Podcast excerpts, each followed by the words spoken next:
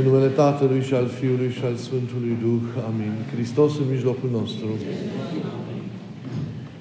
Iubiților în Hristos, începem din această duminică perioada liturgică de peste an numită Triod, adică perioada în care în prima parte ne pregătim pentru postul mare, apoi e perioada care cuprinde propriu-zis călătoria postului mare, dar și săptămâna Sfintelor și Mântuitoarelor Patimi. Ne aflăm acum, practic, la începutul călătoriei noastre duhovnicești, spre înviere, spre întâlnirea noastră cu Domnul în taina patimilor, a morții și a învierii sale.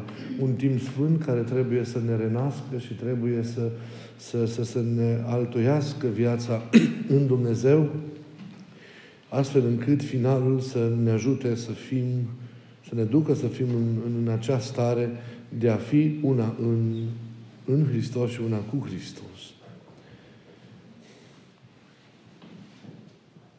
Domnul Hristos a vorbit rostind această pildă, iubiților, menită a fi citită în această duminică, dacă ne uităm la contextul mai larg din scrierea Sfântului Luca, de unde este luată, unora care se credeau drepți. Acesta este auditoriul, dacă vreți, pe care îl țintea Hristos prin rostirea acestei pilde. Și ne face bine să ne gândim că și noi suntem parte din acest auditoriu de astăzi. Pentru că adesea ne credem drepți. Adesea ne, ne îndreptățim în atâtea momente, în atâtea momente ne comparăm cu alții, în atâtea momente ne credem într-o formă sau alta superiori oamenilor din jurul nostru. În atâtea momente suntem cuprinși de, de, de, de această sfințenie a fariseului din, din Evanghelia de astăzi.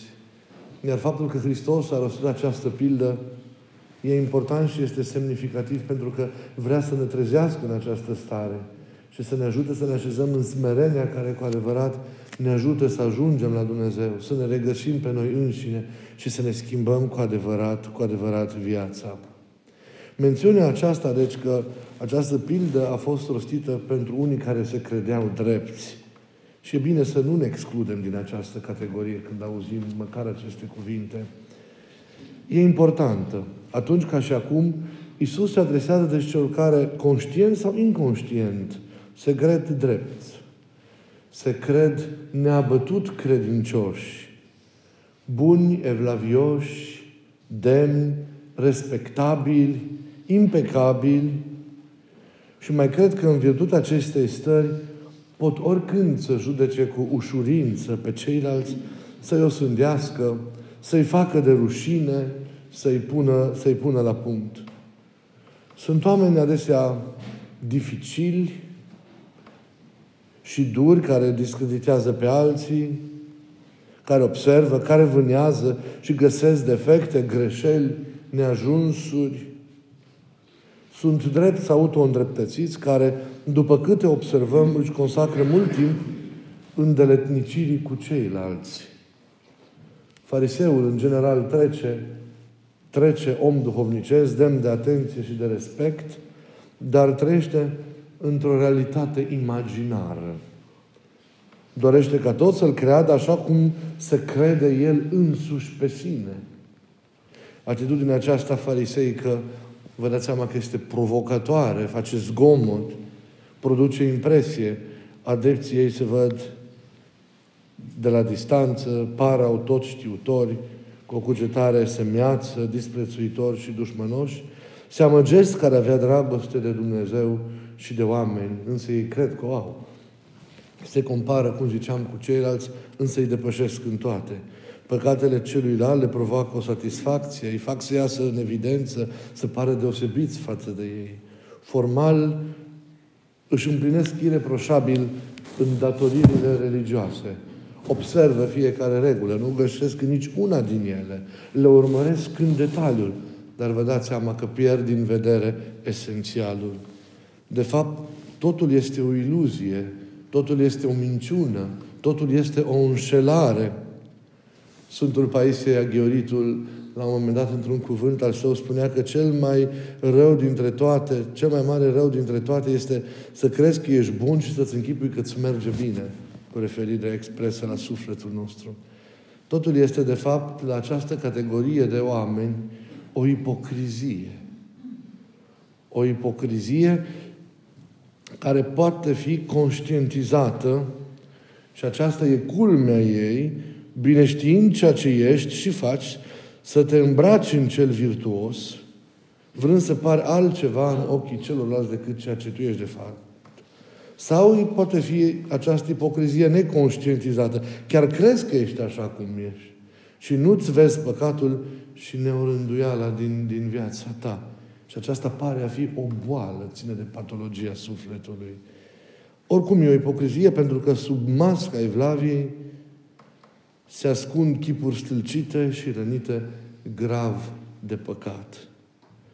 Toată sfințenia aceasta fariseică se rezumă, cum bine ne dăm seama și observăm, la leodoroșenie, la autosuficiență, la obligația lui Dumnezeu de a te asculta în beția marii tale trufii, cum e cazul omului din Evanghelia de astăzi, e ca și cum ar aștepta sau ai aștepta ca să fie sau să fii premiat de Dumnezeu pentru vreun inventar al meritelor pe care cumva le ai. Repet, este o atitudine de viață bazată pe, însă, pe neadevăr, bazată pe insolență, bazată pe minciună, bazată pe, pe, pe necucernicie. Astfel de, de oameni sunt în general oameni de suprafață cu adâncuri murdare. Fac faptele, dar de fapt nu le fac. Pentru că le faci formal. Și când faci formal un lucru, de fapt, nu faci lucru pe care tu crezi că îl faci sau pe care e bine să-l faci. Împlinirea exterioară nu înseamnă împlinirea unui lucru. Este o schimonosire a împlinirii unui lucru. E o minciună. Nu împlinești, de fapt, răstorni. Contra-împlinești.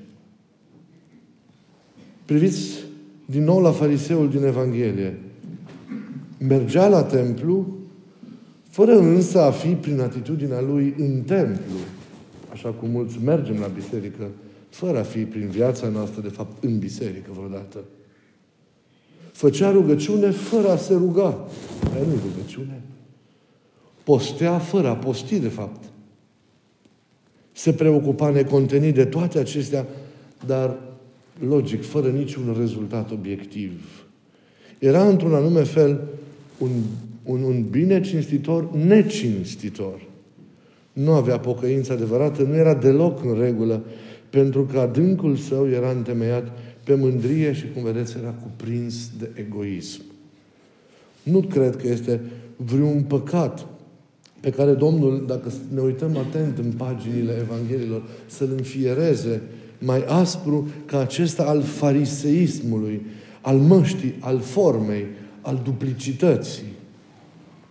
Născut din, din egoismul care vrea să, să trăiască și în plăcerea propriei murdării, dar vrea să pară și virtuos în afară, nepătat de, de neregulile dinăuntru în relațiile cu, cu, cu ceilalți.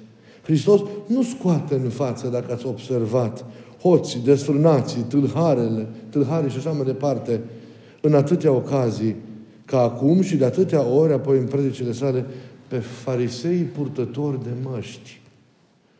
Înfierează, deci, Domnul mereu mascarada, nesinceritatea, prefăcătoria arogantă și judecarea, falsitatea. Pentru că El îi vrea pe toți ucenicii săi, pe cei care îl urmează, oameni iubitori, oameni autentici, oameni sinceri, oameni curați, oameni smeriți. Faptele devin veritabile, iar viața este cu adevărat autentică câtă vreme există în noi smerenia.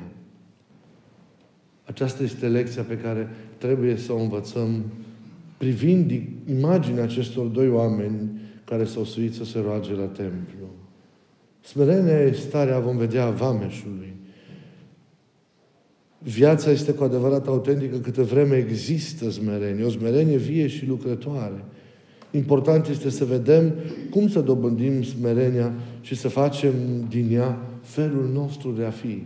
Pentru că așa cum mândria și aroganța și, și egoismul născut din acestea reprezintă felul de a fi acelui viclean, smerenia, plină de iubire, este felul de a fi al lui, al lui Dumnezeu. Vameșul din Evanghelie, spre deosebire de fariseu, ședea într-o margine, iar acea margine îi era de ajuns. Nu căuta primul loc în fața altarului. Stătea în colțul lui, iar acel colț era de ajuns. Avea o conștiință limpede și de plină a stării în care el era. Știa bine cine e. Nu trebuia să-i spună nimeni. Nu se mințea nici pe el, nici pe Dumnezeu. Privea adânc în el însuși. Nu îndrăzdea nici măcar ochii pentru ceea ce simțea că era să-și ridice la altar. Îl mustra conștiința, ceasul întâlnirii cu Dumnezeul său era un ceas hotărător, era un ceas al cunoașterii, al cercetării, al judecății, era un ceas al osândirii de sine. Nu face comparații, ca și celălalt, nu poartă grija nimănui, nu se scuză, nu se îndreptățește, nu se crede suficient, nu se vede nici de cum în model. Este autentic, sincer, curajos, onest, dintr-o bucată. Își mărturisește păcatele și nu virtuțile, ca și colegul său de rugăciune.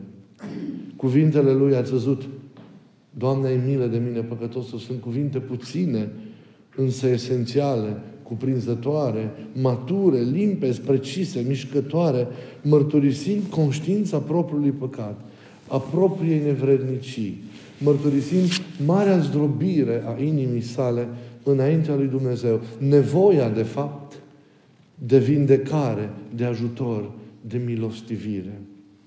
Nu adoptă cu ipocrizie o mască, nu adoptă cuvinte și înfățișare fals, ci cugetă smerit, cu frică de Dumnezeu și cu conștiința limpede a propriei sale stări de păcat. De la această constatare, de la această observare a sa sinceră, pornește ridicarea sa însă. Ea deschide și în noi această observare sinceră a sinelui, lucrarea smerenie. Smerenie, această conștiință a propriei păcătoșenii deschide în fiecare dintre noi lucrarea aceasta a smereniei care este esențială vieții domnicește. Temelia pe care clădim este, așa cum zic părinții, străjerul oricărei virtuți. E însăși temelia nu doar a clădirii, este însăși temelia sfințeniei noastre. Dragostea însăși, ne arată părinții, sporește în noi pe măsură ce se înmulțește smerenia. Și o învățăm privind la El, la Domnul, care, cum vă spuneam în atâtea alte ocazii, este smerenia dumnezeiască întrupată. Privind la El, cel blând și smerit cu inima, privind la El, la modul în care a intrat în această lume, la modul în care a trăit, la modul în care și-a dat viața, privind la tot ceea ce înseamnă manifestarea sa în relația noastră cu noi oamenii. El este modelul nostru de smerenie pe urmele căruia purtării sale, a cuvintelor sale, a felului său de a fi, noi trebuie să călcăm. E marea lecție care ni se dă despre smerenie. Propria icoană a Domnului nostru făcut om pentru mântuirea noastră.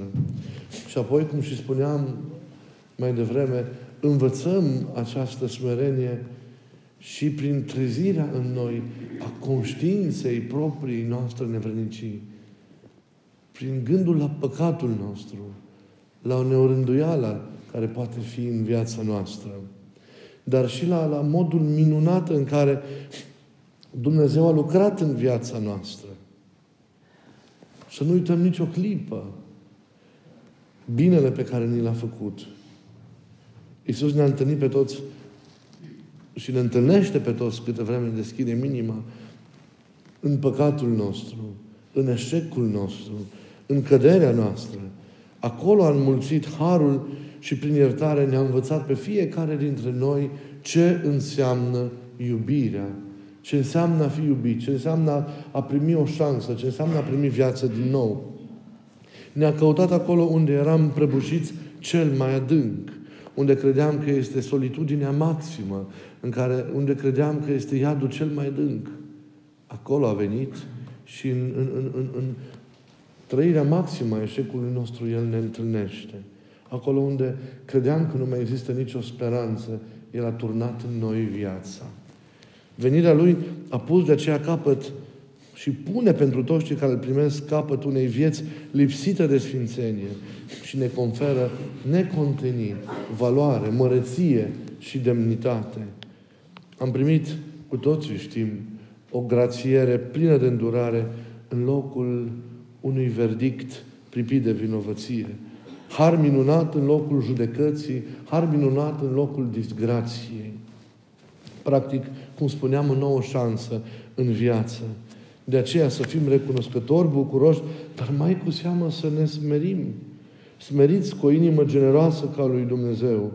Iar semnul, să nu uităm, smerenia adevărate, stă în atitudinea pe care o avem față de ceilalți. Stă în, în modul în care înțelegem să slujim oamenii din jur. Stă în aprecierea lor, în înțelegerea lor, în nejudecarea lor. Și ei sunt, pot fi păcătoși care experimentează sau pot experimenta harul ca și noi. Cu toții sunt iubiți de El ca și noi și ei pot fi pe un drum. Să-i căutăm pe toți și să-i încurajăm în chiar pașii începuturilor. Chiar dacă încă se mai împiedică și cad, e important că doresc, iar noi tocmai această dorință trebuie să o vedem în toți oamenii din jurul nostru. Și nu căderea lor, nu eroarea lor, nu păcatul lor, prezența lor, osteneala lor, e ca o lumânare care pâlpâie, reprezentând dorința de a păstra legătura cu Dumnezeu. Dacă stinge acea flacără, îi arunci într-o lume a întunericului duhovnicesc. Și câte flăcări prin purtarea noastră nepotrivită față de oamenii de lângă noi, flăcări poate plăpânde ale credinței, am stins și am îndepărtat. Oamenii smeriți nu judecă. Ei se înțeleg bine cu păcătoșii. Pentru că nu uită niciodată că ei nu sunt altceva decât mai tare. Păcătoși care au fost iertați. Nu avem voie să uităm acest lucru. Nu suntem altceva decât păcătoși care au fost iertați. Zicem? Păcătoși care au fost iertați. Asta suntem. De aceea niciodată nu avem voie să judecăm. Niciodată nu avem voie să condamnăm. Oricât de mari ar fi erorile oamenilor din jurul nostru. Am fost păcătoși care am fost iertați, dar care nu stăm poate într-o stare a unei sfințenii din care să nu mai cădem niciodată. Noi înșine putând la rândul nostru să cădem. Nu trebuie să existe siguranța aceasta a unei infailibilități personale. Pentru că putem cădea. Oricând. Dar să rugăm pe Harul lui Dumnezeu să nu ne lase să cădem. E atât de frumoasă chemarea din, din Evanghelia de astăzi. De a fugi de, de, de, de acea sfințenie falsă, fariseică, care e o contrasfințenie, nu e o sfințenie. Și de a îmbrăca veșmântul acesta atât de frumos al, al smereniei vameșului, care nu uită niciodată cine e, ce a făcut, cât a primit. Și de aceea a putut să dea totul, e pentru că i s-a iertat mult și iubește mult, ca în Evanghelie în alt loc acea femeie păcătoasă. Ni s-a iertat mult, iubim mult și dăruim mult la rândul, la rândul nostru.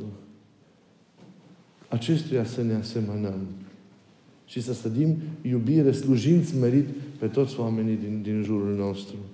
Avem, iată, două categorii. Un păcătos care se pocăiește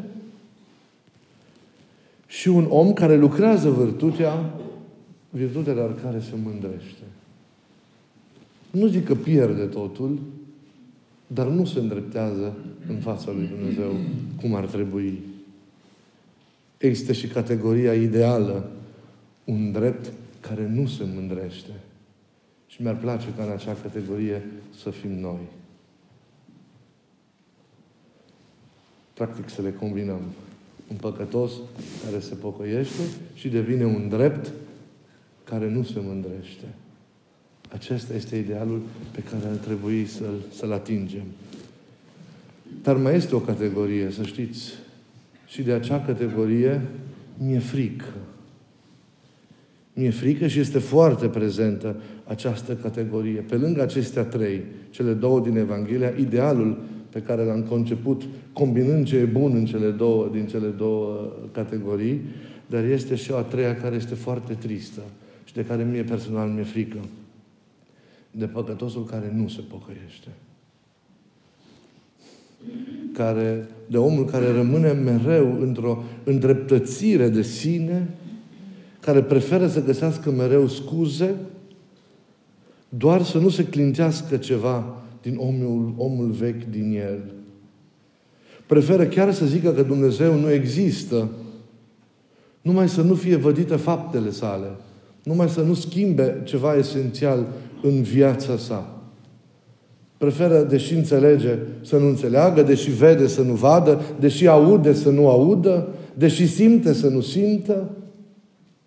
Se încăpățânează să rămână în ceea ce e în păcatul său, în neorânduiala sa, în îndepărtarea sa, închizându-se lucrările lui Dumnezeu, închizându-se apropierii și chiar dacă este căutat în exilul în care trăiește de Domn, preferă să-și zăvorească ușile și să-și astupe urechile ca să nu audă glasul lui strigându-l și mâna lui bătându-i în ușă. Aceasta este o categorie de care mi-e frică.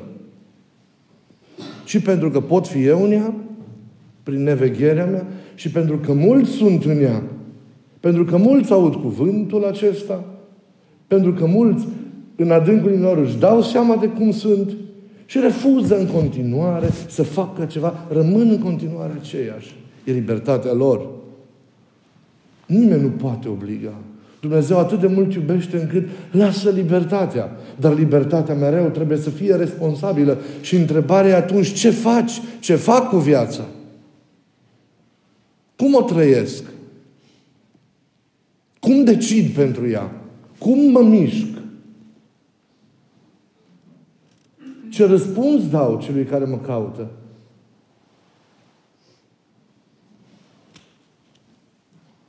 Mi-ar place să cred că mâna lui va bătea necontenit la ușa mea și glasul lui va striga necontenit în prisma casei mele pentru a mă trezi și pentru a mă scoate afară. Și cred în inima mea că El mă iubește nesfârșit. Dar dacă acea bătaie într-o zi se va opri, dar dacă sfârșitul va interveni și viața mea se va bloca în ceea ce sunt eu acum, cum sunt eu acum? Să ne dea Dumnezeu tuturor timp. Timp de înțelegere, timp de privire realistă a propriei vieți, timp de îngenunchiere smerită, timp de recunoaștere umilă, nu e o lipsire de demnitate să-ți recunoști păcatul, să-ți recunoști neurânduiala, să-ți recunoști îndepărtarea, să-ți recunoști neajunsul, să-ți recunoști slăbiciunea. Nu e o lipsă de bărbăție, un act de mare demnitate și curaj. Lașitatea e acolo când fugi de ceea ce ești, când nu recunoști ceea ce ești, când nu asumi ceea ce ești, când nu rânduiești ceea ce trebuie pentru tine și pentru viața ta. Când respingi ceea ce e esențial, când nu vezi ceea ce e important, când rămâi într-o deșertăciune, deși știi ce e viața, deși știi ce e veșnicia, când ești atras mai mult de lume și furat în acea vâltoare care te pierde și tu știi asta. Cât de bine e să răspundem și să-i mulțumim pentru toate, să nu uităm cât a făcut pentru noi și să trăim ca unii care am fost mântuiți de El, să trăim împlinind virtutea, ne uitând niciodată ceea ce suntem și rămânând în smerenia aceasta și slujindu-i cu dragoste nesfârșită pe toți oamenii din jurul nostru. Așa să fim păcătoși care au fost iertați, dar care rămân smeriți și nu uită, păcătoși care au fost iertați, dar care acum devin drepți împlinind virtutea și mulțumindu-i prin viața lor lui Dumnezeu pentru toate. Să zidim în noi smerenia care ne face asemenea Lui, să rămânem în dragoste, în pace și în bucurie nesfârșită unii cu alții. Amin.